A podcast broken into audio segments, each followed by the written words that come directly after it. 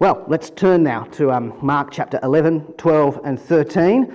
And here we have, um, I, I want to get us into this by thinking about Jesus and the end of the world. Because the theme throughout this section is the coming king, the coming judgment, the end of the world. There was a time when scholars and historians were trying to work out who's the real Jesus behind the religion and the myths, as they called them, and the, the build up of, of church dogma and tradition. What's the historical Jesus? And 19th century, 20th century modern people ended up deciding that the true Jesus was something like a, a mirror image of themselves. He was a rational, wise philosopher who was sharing his wise wisdoms on uh, uh, the universal fatherhood of God and the universal brotherhood of humanity and the duty to love others um, in God's world, or something along those lines. And that salvation really was a God moment when you were dawned to realize uh, the divineness of being. in other words, they, in their scholarship, found the Jesus that they wanted to find, didn't they? um, but soon after all those people began sort of arguing that, others began to look back at the history, not necessarily even um, conservative Christian, you know, fully believing the Bible as God's um, uh, inerrant word, um, but they said, you know what, I don't think you can get rid of the end of the world dimension of Jesus. The historical Jesus, whatever he was, even if he's not the Son of God of faith, even if he's not the Christ of faith, he was an apocalyptic preacher. He was Jewish, Jewish, Jewish, with the Jewish hopes and the Jewish expectations of an end of the world. And so they'd see something like the passage that Cam read for us, this what's called the, um, the Olivet Apocalypse. Just like you have the, uh, um, the Apocalypse of John, the book of Revelation, or the, uh, the weird writings of Ezekiel, Daniel. So here's Jesus' uh, book of Revelation.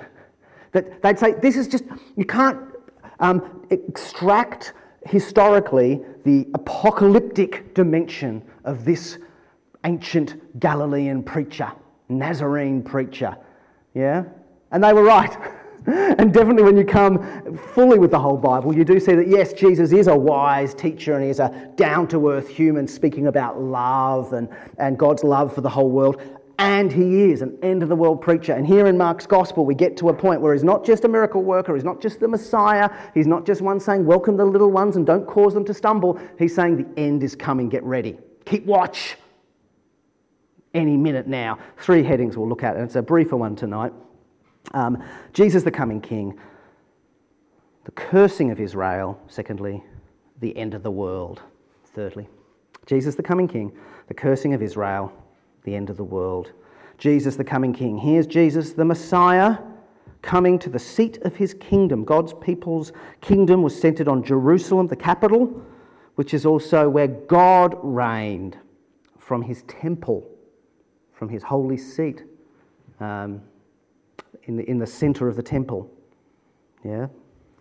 To what is, was ceremonially called Zion by the Psalms and the prophets, the place where God's temple is, God's dwelling place, the theological centre of the world. And now Christ is coming to Jerusalem. He arranges a ride in, chapter 11, verses 1 to 7. He plans it to fulfill a prophecy. Jesus reads his Bible. He reads Zechariah 9, which says, When the Messiah comes, he'll come in meekly and humbly on a donkey, a humble king. Um, and so he arranges the getting of the donkey to ride in on the donkey to fulfill. You see, sometimes prophecies are fulfilled in remarkable, miraculous kind of coincidence proof, that kind of thing, where it's like, how could that, how could we have planned for Jesus to have been born of a virgin and born in Bethlehem and, um, and yet grow up in Nazareth and all these kinds of things? Um, but then there's others where you go, well, because that's my calling, then I will act in line with that. And so he, here he's fulfilling, consciously fulfilling. So that's Mark 11, verses 1 to 7. Yeah? Uh, he comes in on the donkey. Uh, they went and found a colt, 11 verse 4, um, out in the street, tied at a doorway, and they untied it. Some people standing there said, What are you doing untying that colt? And they answered that Jesus had told them to. The people let them go. And when they put the colt uh, to Jesus and threw the cloaks over it. He sat on it, and many others spread their cloaks on the road, and others spread branches, and they cut in the fields. And those went ahead, and those followed shouted, Hosanna! That means, Save us, Lord. Uh, blessed is he who comes in the name of the Lord. Blessed is the coming of our father David. Hosanna in the highest. Jesus entered Jerusalem and went to the temple. And here he is. He's arriving now, the king arriving on the donkey, greeted by people who know all of his great deeds and that he was baptized by John. They celebrate and welcome him. Comes into Jerusalem. Here he is. The king has arrived, just as promised. And, well, verse 11, just kind of looks around a bit and goes home. it's a weird anticlimax. Jesus arrives, is greeted victoriously, looks around a bit and says, Oh, everything seems closed. Do you want to? Oh, we'll just come back tomorrow then. Yeah, okay. We'll just get some Uber Eats or something. It's a strange, again, Mark does this. He, he creates these little tension points as he tells the story. And this is another one of those, right? And this odd anticlimactic point. We'll come back to that. Uh, Jesus acts as one with great authority through this section. He scandalizes the leaders, he astonishes the people so that they demand. 11, verse 27. They arrive in Jerusalem, and while Jesus was walking in the courts, the chief priests, the teachers, the law elders came to him. By what authority are you doing these things? They asked. Who gave you authority to do that? They're seeing that he's coming, claiming great authority. A coming king who has come to his people. He says he is the beloved son the heir of the master. 12, verse 6. He had one, uh, in Jesus' story, he says, the owner of the vineyard had one left, a son whom he loved, and he sent him last of all, saying, They will respect my son. He's the beloved son, the heir of the master. He is the rejected stone who'll become a glorious capstone of God's great building work. The stone the builders rejected, verse 10 of chapter 12, has become the capstone. The Lord has done this. It's marvelous in our eyes. He is a glorious capstone to God's building work. He is the Messiah who's greater even than the great King David. Look there in uh, 12, verse 35. When Jesus was teaching in the temple courts, he asked, How is it that the teachers of the law say that Christ is the son of David? David himself, speaking by the Spirit, declares about the Messiah the Lord said to my Lord, the Messiah is my Lord. So the Lord God said to my Lord, the Messiah, sit at my right hand until I put your enemies under your feet. So David calls the son of David, the Messiah, Lord. How can the Messiah then just be his son? Jesus is saying. The son of David to come, the great Messiah, will be greater than David, even. That's who Jesus is. He's the one whose good news announcement will be proclaimed across the whole world, 13 verse 10. The gospel must first be preached to all nations, 13 verse 10. He is the one who'll come with the glory of God in fulfillment of Daniel's prophecy in Daniel chapter 7. Look at 13 verse 26. At that time, men will see the Son of Man coming in clouds with great power and glory, and he'll send his angels and gather the elect from the four winds, from the ends of the earth to the ends of the heavens. He is the one whose words, like Scripture itself, will endure longer than the created universe. 1331, heaven and earth. The universe will pass away, but my words will never pass away. Here's the coming King mighty to save, compassionate to save, eternal, divine, fulfilling Scripture, coming to judge. He comes and he looks around at the capital city of where God's promises are to be fulfilled and he's not impressed. Told you it's a bit quicker tonight. Here we are already in the second point the cursing of Israel, the hope of Israel, the hope of vindication, of revenge and restoration. That was what they were hoping that God would rescue Israel, restore them, make them greater than ever, a world dominion of God's blessing and peace, judgment upon their enemies, who at the moment are especially Caesar and all his centurions and governors. They, Israel, their hope was if we're just patient and faithful with our law and our, our, um, our ritual and our ceremony, then all would be good. The kingdom would come, the Messiah would reign, we would enter glory with might and peace and joy and justice and blessing. But a little bit like those awkward Oscar ceremony moments where someone thinks that they've won or gets wrongly announced as having won and stands up and, and waves and claps and comes up the front, and then it's like, oh my goodness, actually, it's not for you, it's for someone else. Go and sit back down. Got to go all the way back down. Worst thing ever.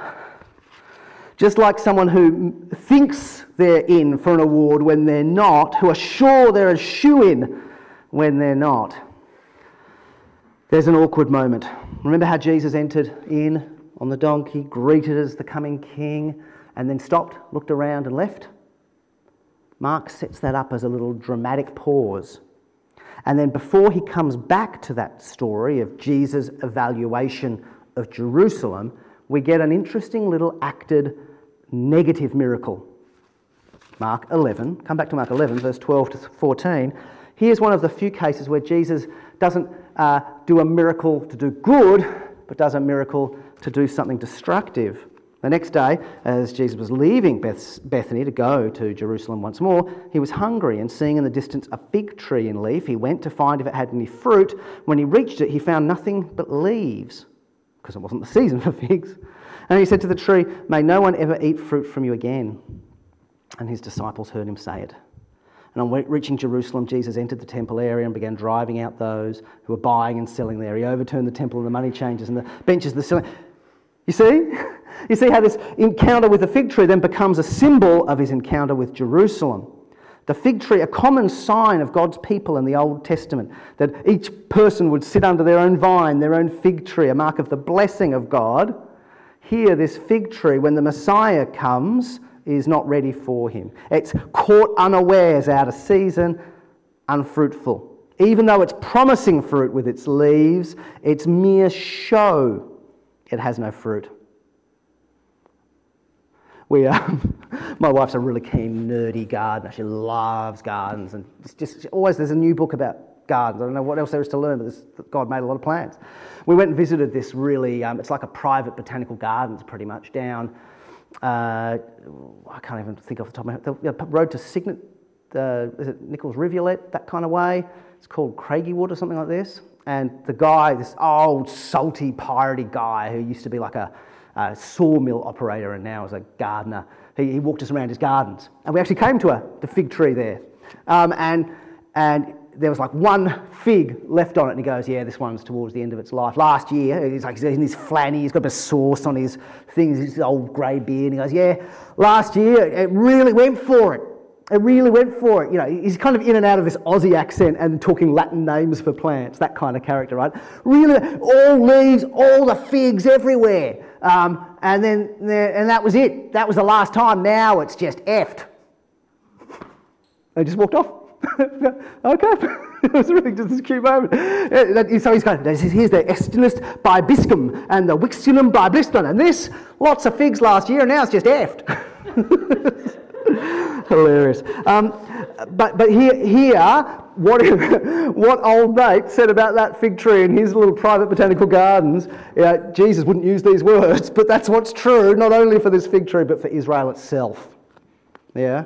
Maybe all buzzing and humming with activity and religious ceremonies, but, well, we won't use that language. It's not in a good state. He comes in and he sees all this activity going on in the temple, technically well meaning. These markets were about exchanging money for sacrifices.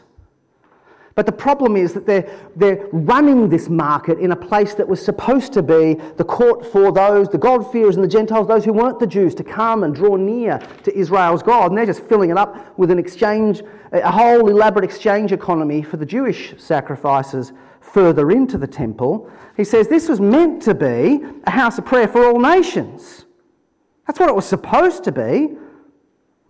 11 verse 17. A house of prayer for all nations. In this court where you're running this market, this is supposed to be a, a place where the God-fearers drew close. You've made it.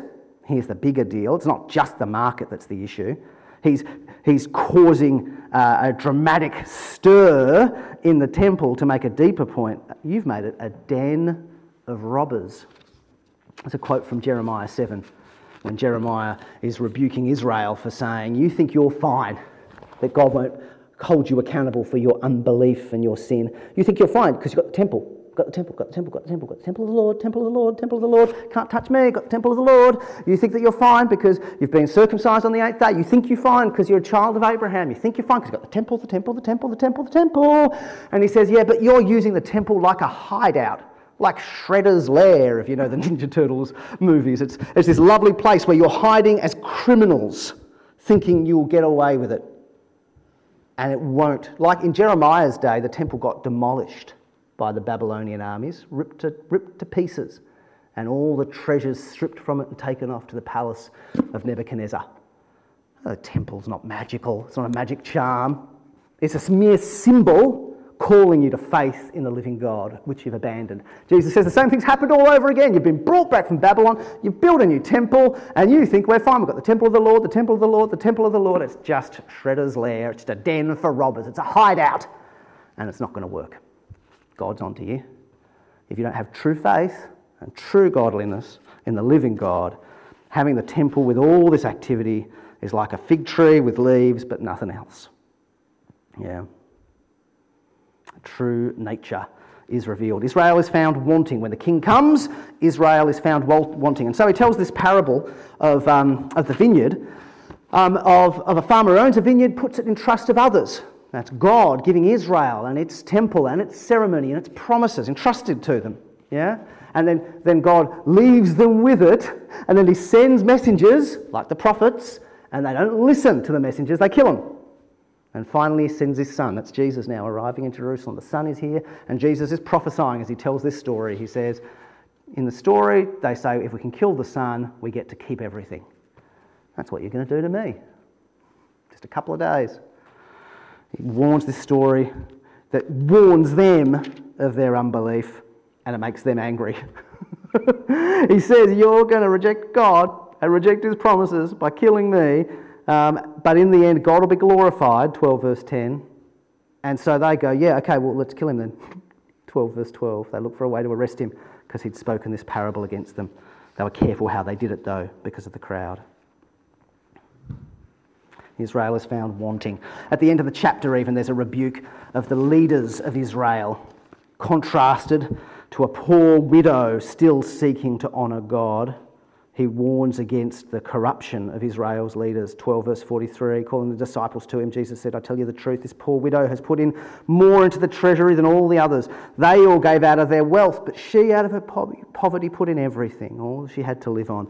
They're not giving generously, and potentially they're driving her to poverty. They're failing to care for the widow, which Israel's leaders were supposed to care for. He's declaring judgment on the people of God. The end is near. The end of the world, in a way, is coming for Israel. The king has come, and it's not all glory and blessing. They are to be disowned, exposed, abandoned. So, what's their response? Contrition, sackcloth, and fasting, as we see at other points in the Old Testament? No. It's anger and outrage, and it's testing they begin to test him. Uh, back in 11, verse 27, they, arri- he, they arrived in Jerusalem, and while Jesus was walking the temple courts, the chief priests and the teachers of the law, the elders came to him. By what authority are you doing these things? And who gave you with this authority? They begin to test him with a string of questions. Really, the rest of 11 and 12 um, is a string of these challenges to Jesus. You know, where do you get your authority from? Jesus won't answer the question because he says, you're, you're not really interested in God's authority at all, are you? He kind of calls their bluff in chapter 11. They ask him a question about uh, marriage and the resurrection. The Sadducees, who have a different theological position, and Jesus exposes their unbelief in the Bible and their unbelief in, in God's power. Uh, they ask a question to try and trap him in his uh, patriotic loyalty about paying taxes. And Jesus gives that famous answer about giving to Caesar what's to Caesar's and God what's God's, to say actually it's not an either or. It's neither patriotic rebellion nor complete um, capitulation to, to Roman um, uh, uh, betrayal of Israel, but there is, there is a wise course, just like there was for Daniel, just like there was for Moses, just like there was for the converted leper Naaman. They ask him questions um, about the greatest commandment and we get that famous teaching of Jesus about the greatest commandment to love the Lord your God with all your heart, mind, soul, and strength, and the second greatest commandment to love your neighbour as yourself. A tying together of the scripture. You know what? The scriptures aren't all about the temple of the Lord, the temple of the Lord, the temple of the Lord. They're not all about the food laws and the circumcision and the Sabbath. Throughout the scriptures, don't you get the prophets say, I'm not interested in your strict Sabbath keeping. Instead, I want you to take a rest from injustice. and wickedness and idolatry. I'm not interested in just fasting from food, fast from wickedness and greed and, and filthy talk. What really pleases God is not sacrifices and offerings and horns and hoofs of bulls and goats. It's a pure heart, it's a broken spirit. That's what God's interested in. He's just picking up the actual through line of Scripture love, love to God, love to neighbour, that leads to repentance and faith in God and active service to our neighbour. They ask these questions to test him, not because they want answers, but because they're trying to trap him and trying to test him. 12:13 they sent some Pharisees and Herodians to Jesus to catch him in his words. That's what they're interested in. And they just get angry at him. They're angered at him, 11 verse 18. Chief priests, the teachers of the law heard this, began to look for a way to kill him for they feared him. 12, verse 7. Let, uh, in the parable, Jesus describes them let's kill him, and the inheritance will be ours. 12, verse 12, they looked for a way to arrest him because he'd spoken this parable against them, but they were scared of the crowd and how to go about it. Here's the glorious coming king, the promised king. They are rejected people, disobedient people, murderous people.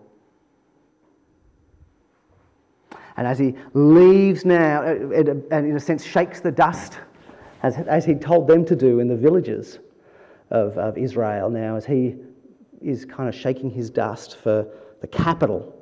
So the judgment is coming. I've come, and I'm not as the Saviour, I'm coming as the judge. He then opens a window to show his disciples the end of all things. Final point as we come to a close. The future judgment, the final hope, the end of the world. Because the apostles just point out the glory of this second temple and its, its magnificence. Oh, look at these buildings, Lord, they, they say, pointing them out to him in 13, verse 1. And Jesus says, All this greatness, it's coming to an end. It's going to be thrown down. There won't be anything left. This is over. The judgment is coming for Jerusalem. And so they say, Well, when? What are the signs that we know that this will happen? Jesus' answer, as was read for us in Mark 13, comes in three parts. The first part is uh, general signs for the end of the age. General signs, what he calls the birth pangs. They're the indications that we're in the last time. Not the very, very end. It's not the, oh, the end is next week. Let's get out a whiteboard chart and a PowerPoint slide and I'll talk you through who exactly who exactly is going to be, you know, is Trump going to be the Antichrist or something, you know, and I've got all the diagrams. It's not, uh, he's saying, no, this is just this is what, this is what now, that whenever these things happen now, you, uh, they're reminders to you, not just that the world is fallen, but that the end is soon. They're like those first contractions to say, get ready, we, we need to be calling the midwife or going to the hospital, whatever the plan is. Um, the end is still to come he says in 13, verse 7. Yeah. If people say there's the Christ here, there's the Christ there, no, no, no, don't, don't worry. Don't be deceived, 13, verse 5, he says. Many will say this and that. There'll be wars, there'll be rumours of wars, 13, verse 7. The end is still to come. There'll be nations rising up, nations falling down, kingdoms against kingdoms, and earthquakes and famines. It's the birth pains. Yeah? So these are the kinds of things that will happen. 9 to 13 particularly says his followers will face suffering. The gospel is going to spread, but as it spreads, there will be suffering. And, and, and God will be with you even in the suffering. He'll give you words to say even under pressure. Suffering will mark this age, not comfort, not popularity, not convenience, but God's gospel will still spread nonetheless. That's the first thing he says. He, he, doesn't answer when. He says, look, hey, this age is going to be like this. Here's how it's going to play out. Yeah? Secondly, he speaks about a particular time of trouble in verses 14 to 23.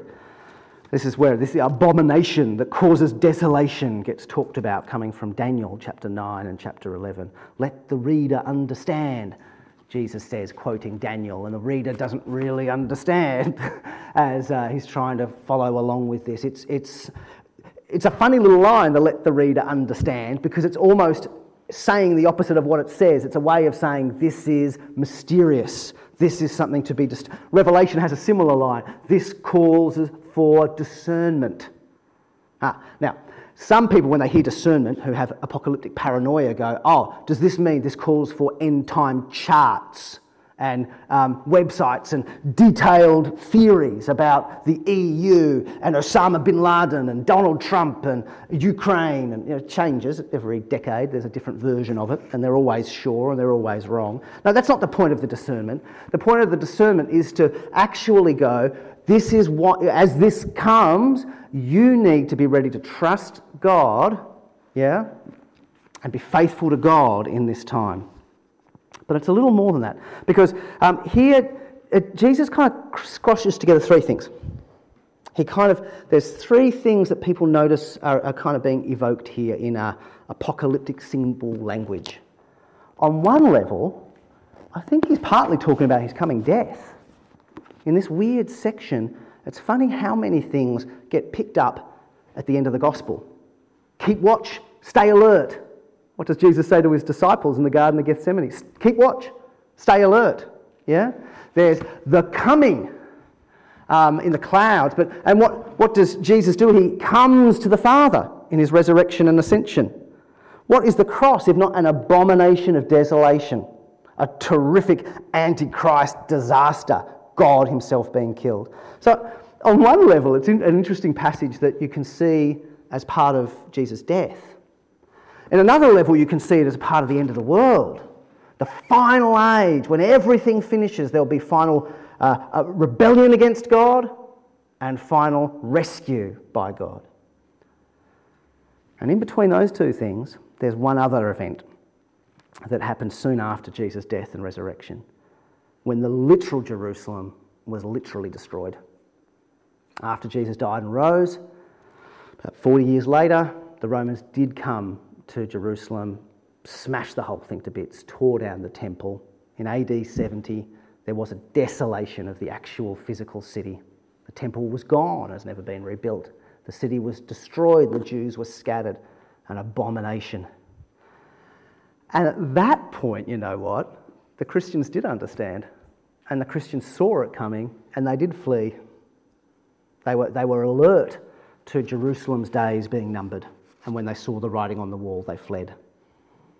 So that's the second chunk, 14 to 23. It's, it's written in this sort of apocalyptic language, which makes us want to sort of get out the charts and the theories. But the point is to say Jesus' death is, a, is the beginning of the end of the world, the destruction of Jerusalem is coming soon, and the end of the world is to come. The key for us now is to trust in Jesus, stand firm, continue to the end. Those who stand firm to the end will be saved. That's why in verses 28 to 30, Jesus can say uh, these things will happen in their lifetime. As soon as learn to listen to the fig tree, as soon as the twigs are tender and its leaves come out, you know the summer is near. Even so, when you see these things happening, you know the end is near, right at the door. I tell you the truth, this generation will certainly not pass away until all these things have happened. Because the first of those two things, the death of Jesus, they will see it in their lifetime, that abomination, and him coming to the Father in his resurrection. The second of those things will happen in their lifetime as well the destruction of Jerusalem and the end of the Old Testament age. Yeah? So that's why Jesus can say there's, there's a very real sense in which this generation is seeing the beginning of the end which means that you and I, ever since that time, we're all living in the final phase of history. The final phase where the gospel needs to be preached. The final phase where God's people will suffer. The final phase when uh, soon he will return once for all. Verse 26 In those days following that distress, the sun will be dark and the moon will not give its light. The earth will fall from the sky. The heavenly bodies will be shaken. And that time men will see the Son of Man coming in the clouds with great power and glory. He'll see his angels and gather his elect from the four winds, from the ends of the earth to the ends of the heavens. So that's the final theme, the final coming of the Son of Man. He's talking about the birth pangs, he talks about this peculiar time of trouble, and then he talks about the final coming of the Son of Man The end is still to come, he said in verse 7. The end is not the birth pangs, he said, nor is the end that abomination that, that, crucified Jesus or the abomination that destroyed Jerusalem. Those are signs of this final end when Jesus will return and history will be wrapped up and the new creation and the final judgment will come. At that time, there is salvation for those who trust in Jesus. At that time, is condemnation for those who are not in Jesus. At that time, it's the final full stop. So, what does Jesus say then? Verse 32 Keep watch. Verse 32 No one knows about that day or hour, not the angels in heaven, nor the Son, only the Father. Be on your guard, be alert. You do not know that time will come. It's like a man going away and he leaves his house in charge of servants, uh, tells each one to keep watch. Therefore, keep watch. You do not know when the owner of the house will come back, whether in the evening or at midnight, or when the rooster crows or at dawn. If he comes suddenly, don't let him find you sleeping. What I say to you, I say to everyone watch. So that's, that's the application. If Jesus is coming back, be alert. Be trusting him, serving him, living for him today, tonight, tomorrow. If he brings you to 102, be trusting Him, serving Him, living for Him when He returns. Don't give up, don't turn aside. Continue being faithful, continue serving Him. One of the biggest, most common exhortations in the Bible is endure, stand firm, persevere. That's His encouragement. Even as we preach and pray, even as we build a counterculture and seek to reach our friends and serve in church, persist, endure, for he will hold on to his till the end. He will be back to bring the judgment. He will save all those who trust in him. His cursing of Jerusalem, the controversy that flares up in this final week, finally triggers this plan to have him arrested and killed. And that plan triggers his death. The abomination that's also the ransom, the propitiation, the redemption, the sacrifice of atonement, the rescue plan, the victory over the devil, the plundering of the strong man's house, the dawn of the end of the world, so that all then who trust in him enter into eternal life now, as we wait for that eternal life to break through and dawn over everything when he returns. Let's pray. Our loving Father, we thank you uh, for your promises, even for your just judgment that you're true and right, that you won't let evil and unbelief win, that you'll put things right. We ask that you make us alert and keep watch. We ask that you make us faithful and godly and fruitful, faithful servants, that whether in good times or trouble, we will be serving you until we die or until you return. And do help us, we pray, as we uh, think through and help these guys. I pray for them as they think and pray through what it means to be a, a Christian counterculture in the world that they're serving you in in 2023 and beyond. In Jesus' name, Amen.